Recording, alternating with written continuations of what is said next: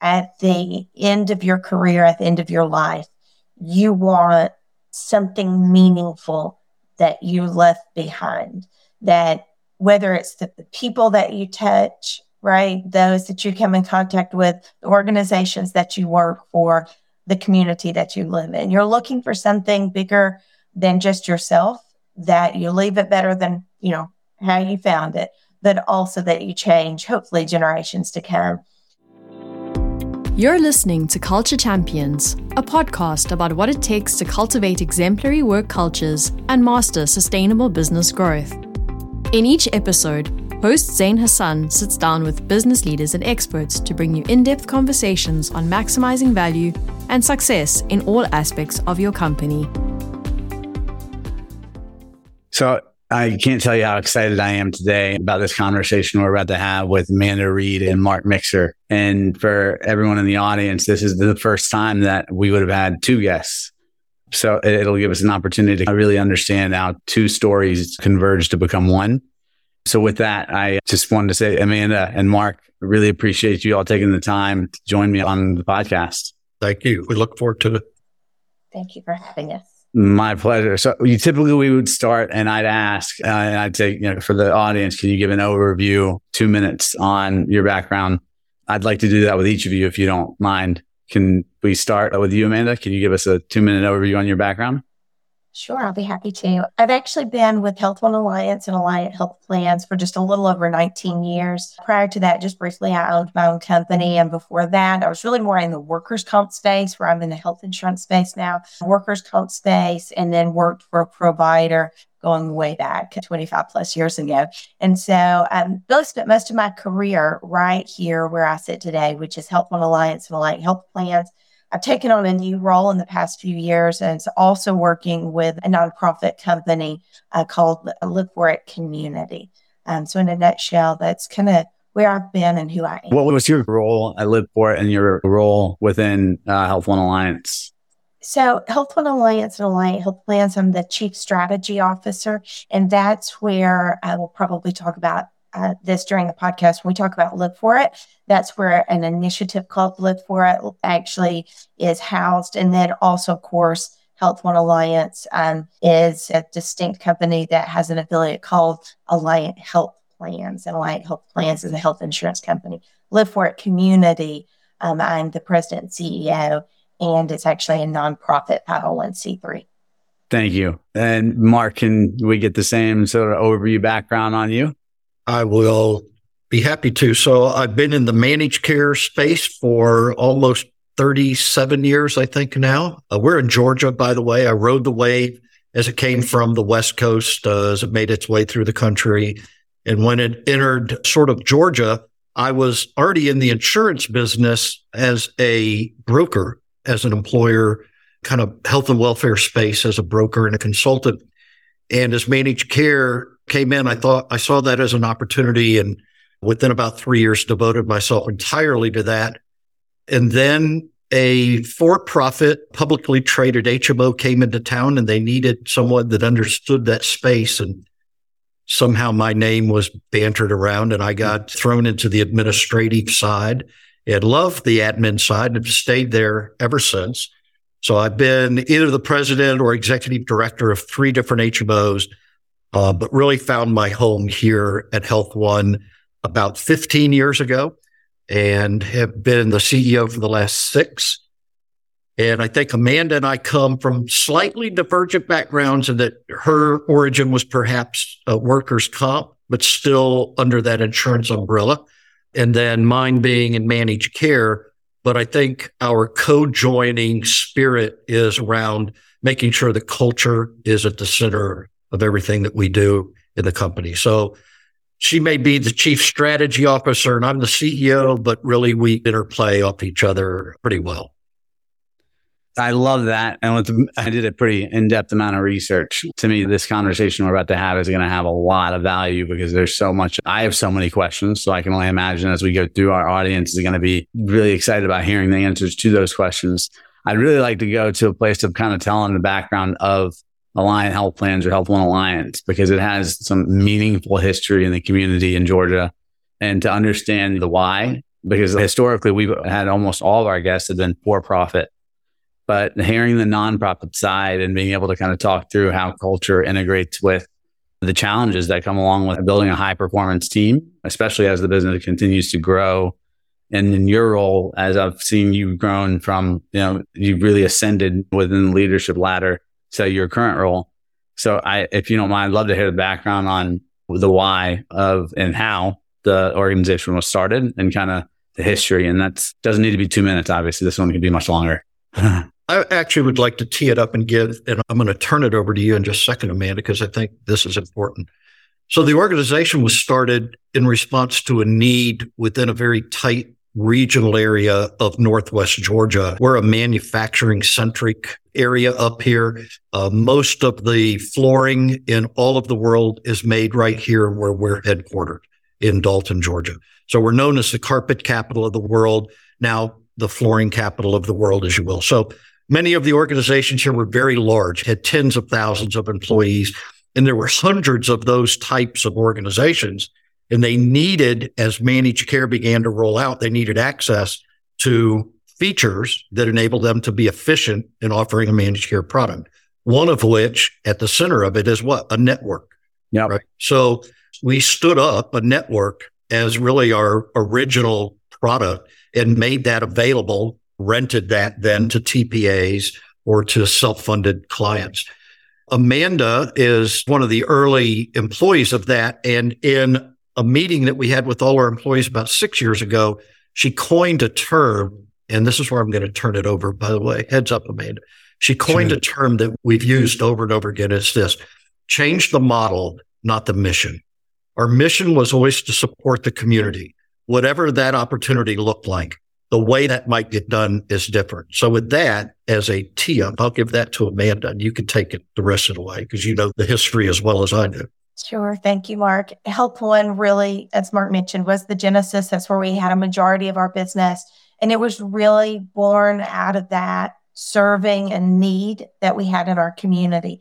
You'll hear me probably reference this a little later on as well, but you know, fifth generation in the community. So I always like to say I was born and raised in this community, but so was Health One and Alliant, right? And just like an individual personally may be looking to fulfill and serve a need in the community, so was Health One. And what also came out of that was also Alliant.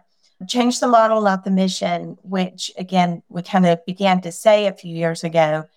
The reason for that was no matter what we do, wherever we go in each of the product lines that the companies that we drop the product lines we grow into.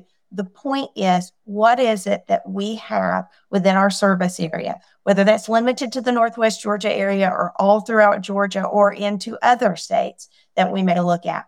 What are the needs? Where do we believe that we can best serve the people in that community? And that's really the product lines that we focus on. It's not, you know, we're very fortunate as Alliant Health Plans is a nonprofit health insurance company. And Mark may want to talk a little bit about the history of that license. We're a provider sponsored healthcare corporation. And the heart and the genesis behind that is serving the needs of our community in a way that we not only are an insurance product, but we also give back to the community, right? It's not about what we can get from that community, but what we can do for those individuals and what we can give back to the community. So as we've changed and we have changed dramatically over the years from a majority of our business being in in the health one side of things, those lives there, to the covered lives being in Alliant, the whole purpose was our mission does not change. The model and how we serve those folks that are in our areas, our service areas, our marketing areas. It may look a little different, but the mission remains the same. We're here to serve the communities that we're in. We're generally, we don't go into a market just because we see, oh gosh, this would be a great market for us to be in. We go in because of these provider and community partnerships that we have. We like to say that we go in where we're invited. So another community sees a need for us and they a lot of times will invite us in hey what can you do for us can you come into our market we like what you're doing in that northwest georgia area and i think that has organically even though we've been licensed all throughout Georgia for a long time. I think organically, where we've grown, where we have lives, is because of those invitations into communities. Perhaps one other element of this. So we've been around uh, 26 years. So I think we've passed the survivability factor, at least uh, for now. Our market has changed. Most of our lives that we have are in the individual market, which anyone in this side of the business on the benefit side knows you know, that's only been around 10 years, right? Right. Since right. 2014, even though it was passed in 2010. That's the dominant spotlight in our organization. And it really began to shift the way that we build product, the way that we consider what benefits that we offer. And then to tie back to Amanda's comment, the geography where we offer them. But don't make the mistake. I would not make the mistake. Maybe it's a better way to say it of saying because we're not for profit that you know, margin is not valuable, right? But our margin requirements, I don't think are as steep as they would be if we were in a equity backed or an equity owned or publicly traded environment. I don't have shareholders in that regard, but I still have owners. We're half owned by a hospital system, half owned by providers. We're a standalone entity. We're about 400 million in revenue a year and we target a margin of about between two and, and four percent. For profits, to contrast, would target between five and six percent in the health space. So we get that freedom a little bit that provides a bit of relief, but it's not our driving force. Thank you for that clarity. I think that helps a lot to understand because from a governance perspective, what does the governance look like? I mean, I presume there's a board that you report into. Well, there is. We've got, we have several entities, but they all, in essence, are structured the same. We have some community participation on the board, but there's always a representative from each of the two owners. And it's a 50 50 ownership. It isn't 51 49 or any of that. It's truly a bit of a bubble in the managed care world where you have the hospitals and the doctors collaborating to offer a payment mechanism called an insurance company right, for the benefit of the community, which was their mission to begin with. So when you put it that way, people go, oh, well, that makes sense. The operational side of that gets a little challenging sometimes, but we've really been very fortunate in that those two owners are very active in the business. All of our committees, uh, particularly on the clinical side, are housed by our physicians. We don't own them. They own us, in fact. They're participants and part of the ownership. So we've got a very much a clinical driven perspective on how the operations of the company get played out.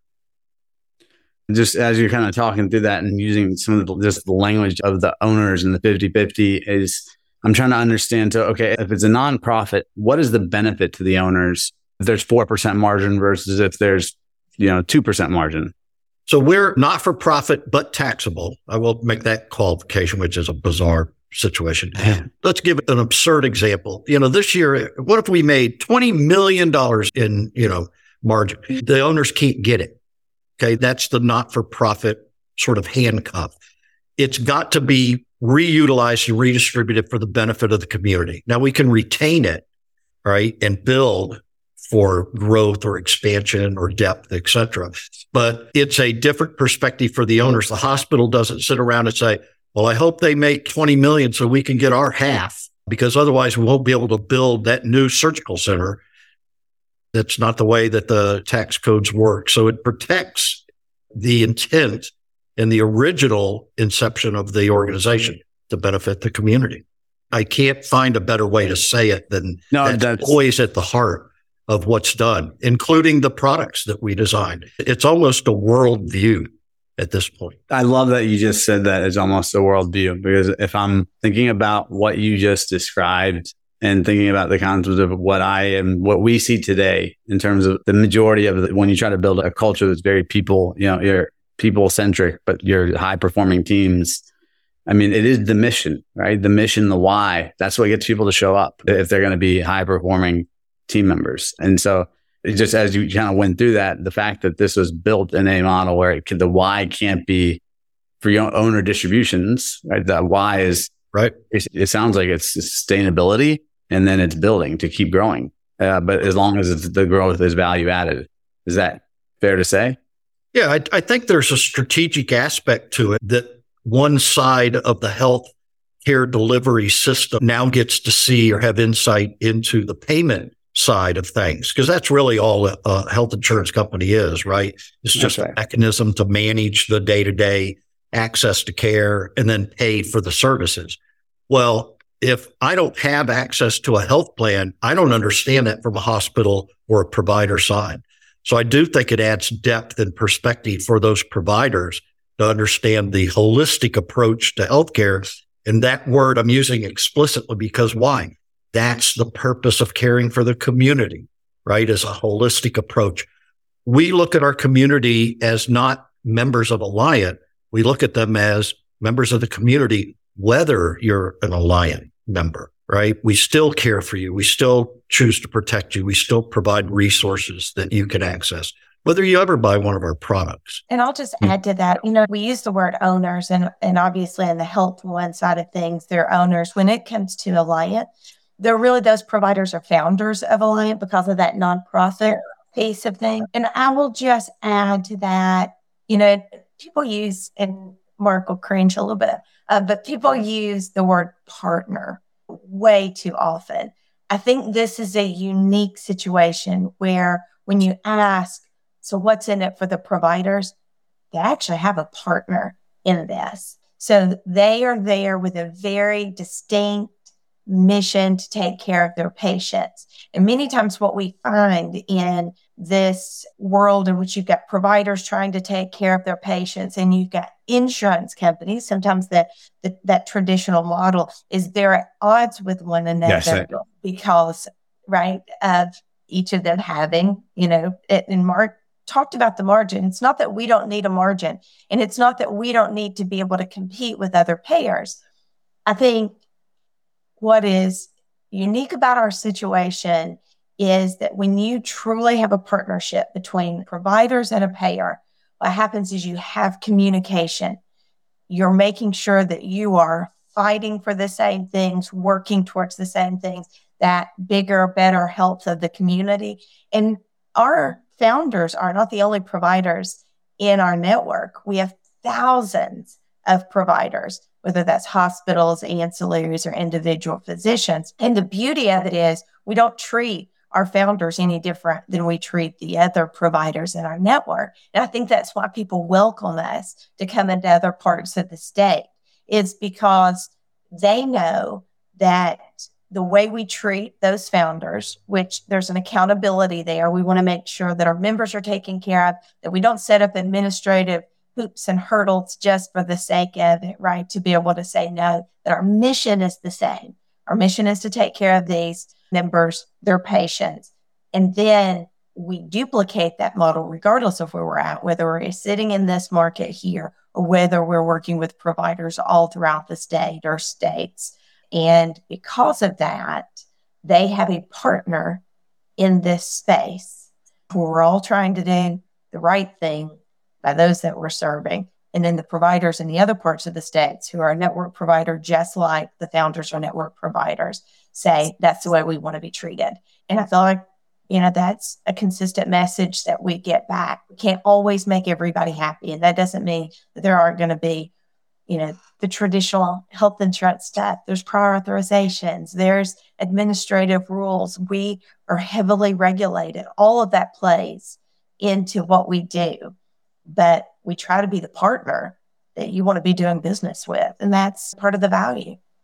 So if I'm going to take what you're saying and knowing that I hear the word partner quite a bit as well, I'm hearing correctly is it's, it's alignment of interests. It's, it's, true alignment, shared values, and then a shared purpose. And that purpose really is in, in the instance of these organizations and of Mark and of you as of leaders is to make sure that you are serving the community and that you are serving the people who decide to spend their lives working within your organizations. Is that fair to say?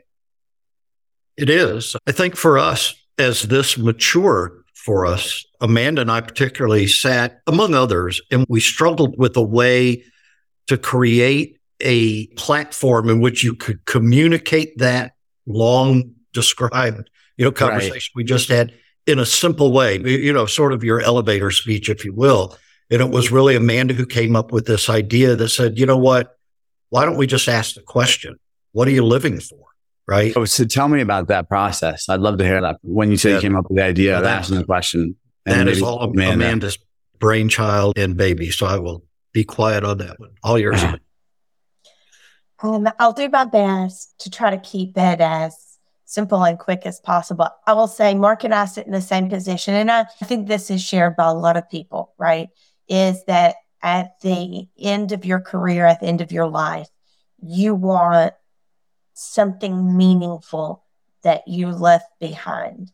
That whether it's the, the people that you touch, right? Those that you come in contact with, the organizations that you work for, the community that you live in. You're looking for something bigger than just yourself, that you leave it better than, you know, how you found it, but also that you change, hopefully, generations to come. And so, because of this unique relationship that we have with providers, as we're constantly having the conversations and asking the questions in our organization of, you know, what our future looks like as an organization, then I started to look at this uniqueness that we have with the providers. What is it that we're all trying to achieve? What is it that we're trying to align on? And where are we not aligned? Where can we get more by working together? One of the things, and again, five generations in this community, our roots are here, whether it's as an individual or as a company, our roots are here and they're deep. And so, what is it that we can do that can be different that can look different than what we've done in the past that we could do together that would make a lasting impact. And that's how do we take care of people? Mark mentioned that we looked for simple ways to talk about our culture, and that's care, connect, and protect. And so, what is it that we can do to live out those words? And so, the way to do that is to try to impact lives for generations to come. And so Live For It was really born out of how to improve and increase the longevity of the members that we serve, but also our friends, our family, our neighbors. How is it that we can live longer together, but not just live longer, but live healthier, right? This is not just about taking care of sick and disease states, which is certainly important, but we want to be healthier for that long run. And then, of course, together, we all want to be happier. You don't want to just live longer, but you want to live healthier and you want to live happier. There's all kinds of research that talks about what you should and shouldn't do. There's a whole lot of noise. Right. Before the internet, but certainly now that there is the mm-hmm. internet, a whole lot of noise about what you need to do.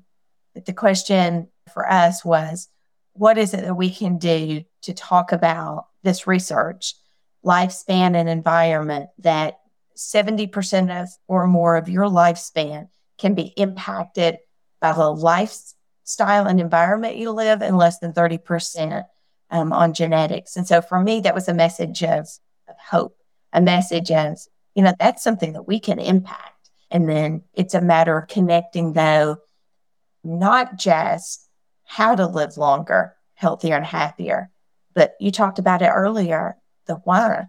And so we asked the questions, we connected hearts and minds and saying what's really important to us is why we want to live longer, healthier, and happier. And we kind of coined that as our it, live for it. And each of those has meaning even within the word. Yeah, I just, there's a lot of depth behind your live for it. And for the audience, there's a TED talk that I heard that Amanda had given, which really gave you her personal experience and kind of how you coined the live for it. Is that fair to say? It is, yes. And I'd highly encourage anybody listening to watch it because it really got me fired up before this, you know, candidly. And that's where I think when you talk about the 30% being genetics in you, the quantity of people that are probably under the perception that they're on, they have what I call a, a scarcity mindset because they feel like their past might decorate their future. But, but, you know, the data has shown that's not the case, right? That 70% of your future is going to be dependent on the decisions you make today and what you do have control over. And you mentioned in, in that video the idea of removing toxic people from being around people that you want to be around, the people that lift you up. So when you guys look at recruiting, because the healthcare industry has certainly has its challenges and particularly around what I'll call alignment of incentives. And I happen to have a, a rather unique viewpoint because I've been in it for quite some time as a consultant. But I'm trying to understand how do you recruit or how do you take those core values and say, okay, we're going to make sure that we are building a high performance team when you're evaluating and your people against those core values? Well, I think that's really the question, right, Zain? It's what we've struggled with. I don't think, I mean, you can nod in agreement with this. It wasn't, but a few years back, I can remember we would absolutely all agree, even three or four years ago, five years, we had a good culture right? We never had a bad, we had a toxic culture at one time, but that's been many years ago. But I think for the last six, seven years, we've had a good culture. I think we had a desire to up the game on it and really crystallize and cement it in place. And we would challenge ourselves and say, we're not ready to commit to the investment in that culture until we truly believe in that age old mantra of culture trumps everything right? And we say it, and everybody goes, Oh, yeah, culture trumps everything. And you go, Really? So if we have one employee who we can personally hold responsible for bringing in millions of dollars to our benefit, and they're not the right fit for us culturally, are we willing to let them go? And we would go, Well, it all depends, right? In the minute that you balk on that answer, then you know you're not committed to culture. Right. And it took us a while, I think, for us to all get on the same field and say, yep, you know what? We're committed. So now becomes the challenge of we do it this way. This is not vaporware for us any longer. It's not a pipe dream. We're actually living it out. And it's a daily, never ceasing vortex that does not have a beginning or an end. They see it innocently in places where we've got it inscripted on glass that they pass by. They hear it over and over again, the same words. They see emblems of it. They see it then lived out in the stories that we tell about employees who organically pick up that mantle and say, you know, my employer has this mission and here's how I'm going to play. And then we applaud that. We tell those stories. We're very big on storytelling. And we're always looking for ways to improve upon that. You marry that up against that hard stop of performance management, right? And the way we've done that is we've included performance 360 evaluations in light of how you're living out the culture. That now then brings to you, okay, if that's how we treat the people who are a part of the team, how do we get more people like that to be a part of the team? And so that then became a process. We're looking at our onboarding questions, the way that we onboard people, the questions we ask.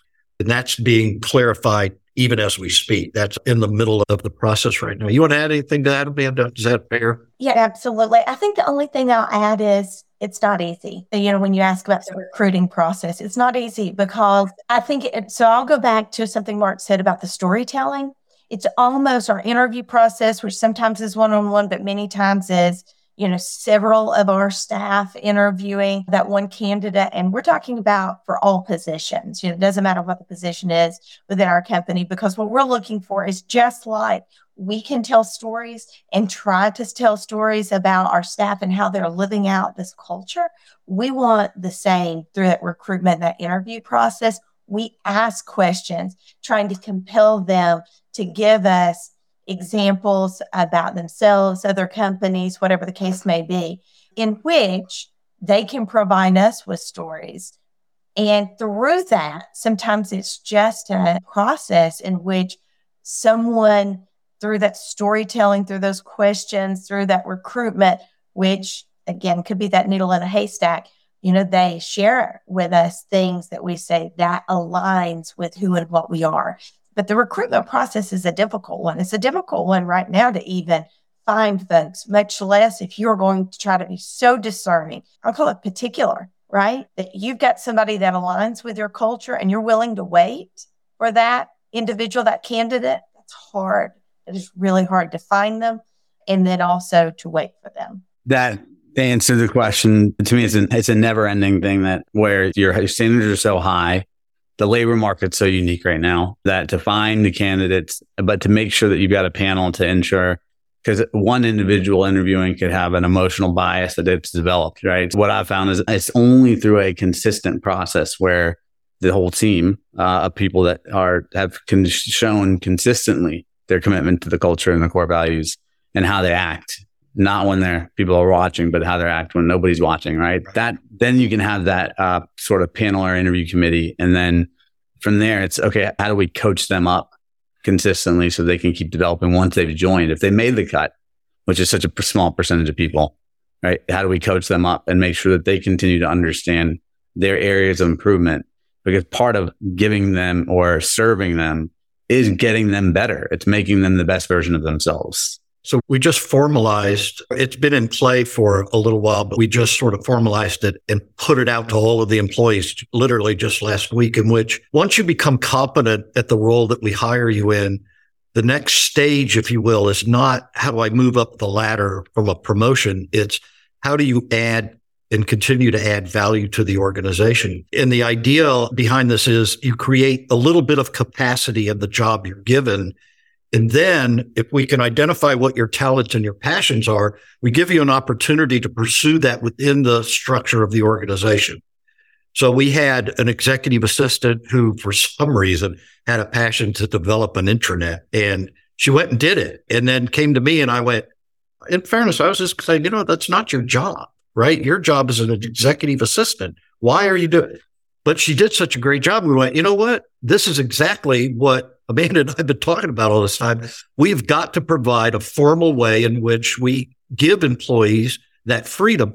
So we actually created another role in which that then got borne out for her. We didn't move her up in income. We didn't give her a different title, but her contribution now to the organization is 110% more than it would have been had we not provided that capacity for her. I love that. That was a great, even adjusting the right people and the right seat to making sure they're in the right seat. You know, this has been a great conversation and there's a lot of questions I know that the audience will probably have, but we're out of time. So what would be the best? And I'd like to bring you all back because I think the next conversation will be one where we'll have a lot of hind, uh, what your insights and looking back because you're sort of in the middle of really implementing and we're always in the middle of really implementing, but it sounds like you're really in the middle of implementing profound change. What would be the best way for the audience to get in touch with either of you if they had questions? Oh, good grief. Probably the easiest question to ask and hardest one to answer. Oftentimes, I, LinkedIn is, or yeah, know. LinkedIn, Mark Mixer, my LinkedIn certainly. If I have your, I can drop it down in the show notes. The audience knows. But would great. you prefer LinkedIn or your email? Email is absolutely fine. Okay. Yeah, I have no problem. And Amanda, how about you? Same. Well, I'll provide an email for that. Okay. I can't tell you how much I appreciate this conversation. I'm excited for the next one. I'm excited for y'all's organization. And you made me you know, significantly more aware just every day and how I'm showing up. So it was just a, a great conversation. Thank you, Zain. Thank you for having us. Thank you. Thank you for listening to the Culture Champions podcast. We hope you enjoyed today's episode. You'll find links to any resources mentioned in the show notes. If you're enjoying our show, be sure to subscribe and leave us a five star review. And if you have someone you'd like to hear on the show or a topic you'd like to see covered, please email pat.davisbryant at risktag.com.